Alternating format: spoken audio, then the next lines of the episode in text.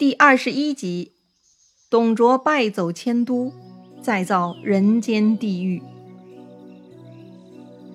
上一回咱们说到，董卓带领二十万大军来到泗水关前，准备跟联军决战。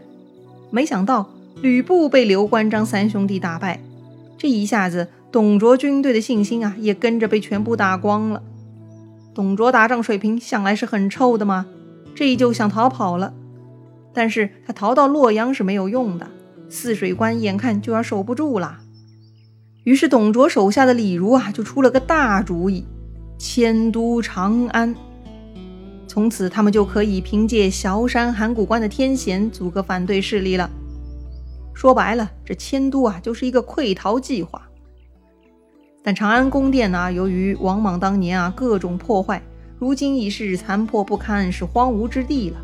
众大臣呢都反对迁都，带头提反对意见的杨彪、黄琬、荀爽都被贬为庶民。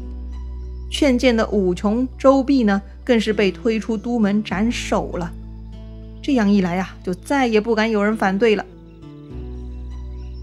但是无论怎么镇压，这迁都是个大项目，这是不争的事实啊。没钱是不行的，那钱从哪里来呢？这李儒啊，又想出了一个缺德的主意。他们污蔑洛阳的有钱人家为反臣逆党，把他们家产通通抄没，再把这些财产的主人啊，当做所谓的叛逆，全部斩杀，手段是极其狠毒残忍。就这样杀了一千多家富户，比上次杀了一千多个男丁还要凶残。他们的手段呐，真是胜过强盗，灭绝人性。另外。不是说长安人口不足吗？简单啊，迁移人口啊！这董卓下令啊，让洛阳数百万人口跟着一起迁到长安去。再说，非要这么多百姓一起去干嘛呢？是的，没有百姓就没有粮食，没有税收。说白了，这百姓就是奴隶一样存在的价值。他们搬去长安呐，就是用作养活董卓腐败集团的劳动力。很多百姓啊，都是洛阳本地人，祖上多少代都在这里。你让他们抛弃祖坟家园，背井离乡，谁愿意呀？不肯走，军士们啊就在旁边抽打。这老百姓啊，就变成了囚犯一样，被编制成队伍，强迫走去长安。这些人身体素质还各不一样，各种老弱病残，很多都走不动了，就直接死在路边。书上说。死于沟壑者不可胜数。想象一下，这是多么可怕的场景啊！那就是几百万人的大迁徙呀，一路走，一路留下各种尸体。同时，这董卓还纵容军士奸淫妇女、夺人粮食，到处都是惨叫和哭声，震天动地。还有一些走路慢的、掉队的，就直接被军士杀掉。逼着大家快速前进。我的天哪！要说这不是地狱，那还能是什么呢？但董卓的恶行远远不止于此。他离开洛阳前呢，就让手下焚烧居民房屋，并放火烧毁宗庙公府。书上说啊，南北两宫火焰相接，长乐宫廷尽为焦土。他这是要把洛阳摧毁，不留一分一毫给盟军。而且，董卓还让吕布挖掘皇帝及后妃的陵墓，把里面的陪葬宝贝全部带走，这就是公开的盗墓了。于是上行下效，底下的军士们啊就去挖百姓家的坟冢，特别是那些当官的墓冢啊，都是有陪葬的。这群丧尽天良的军兵啊，就把洛阳官民像样的祖坟全部挖了一个遍，捞了很多陪葬。书上说。董卓装载金珠缎皮好物数千余车，太恐怖了吧！几千车的珠宝珍品啊！当然，除此之外，还有最重要的牌啊，那就是天子了。皇帝是必须带在身边的，所以董卓把皇宫里的所有人也全部带走了。董卓是满载而行，向长安进发了。说回泗水关。那里守关的呢？现在只剩下董卓手下的赵岑了。他看到董卓已经离开洛阳了，自己也成了弃卒，那就打开关门投降吧。于是盟军就杀入关内了。当时孙坚呢又是打头阵的，他飞奔进入洛阳，看到一片废墟，书上说：“火焰冲天，黑烟铺地，二三百里并无鸡犬人烟。”对，这就是地狱的样子。孙坚赶紧下令灭火，通知各诸侯啊，让他们别进城了。董卓已经挟持天子和洛阳百姓跑路了，大家就先在外头的荒地上扎营吧。城里已经一片狼藉了。曹操看到这个场景啊，他想这董卓大部队是走不远的，应该可以乘胜追击，救下天子。他跟袁绍提议继续追，但袁绍却说：“大家攻下汜水关已经很疲惫啦，还是不要追赶啦。”这曹操又不死心，又问大家。董贼焚烧宫室，劫迁天子，海内震动，不知所归。此天王之时也，一战而天下定矣。诸公何疑而不进？意思就是，眼下就是一战而定天下的时候啊！只要打败了董卓，所有的事情都可以搞定了。大家还犹豫害怕什么呢？为什么不愿意追击呢？结果呢？各诸侯啊，都劝曹操说：“不能轻举妄动啊！”是啊，他们其实还是很忌惮吕布的。关键是，他们本来不缺席呢，是怕有人占便宜。如今所有人都没捞着便宜，这就没人愿意继续干了。曹操很愤怒：“庶子不足与谋，这群臭小子不足以共谋天下！”哼！曹操就自己带着自己的部下啊。连夜去追赶董卓了。话说董卓这边呢，很快他们到了荥阳，当地的太守呢叫徐荣。这个李儒啊，预估会有追兵，就派徐荣啊带兵埋伏在荥阳城外的山屋旁边，让吕布断后。他们就一番计策，坐下商议，就等追兵过来进入圈套。果然，这李儒啊确实多计策，被他算到了。这曹操追来啊，就进了李儒的算计了。那天呐，曹操先是遇到了吕布，这俩人啊，已经好久没见面了。上次说话还是曹操献刀的那一天呢。这一晃几个月，就在两军阵前了。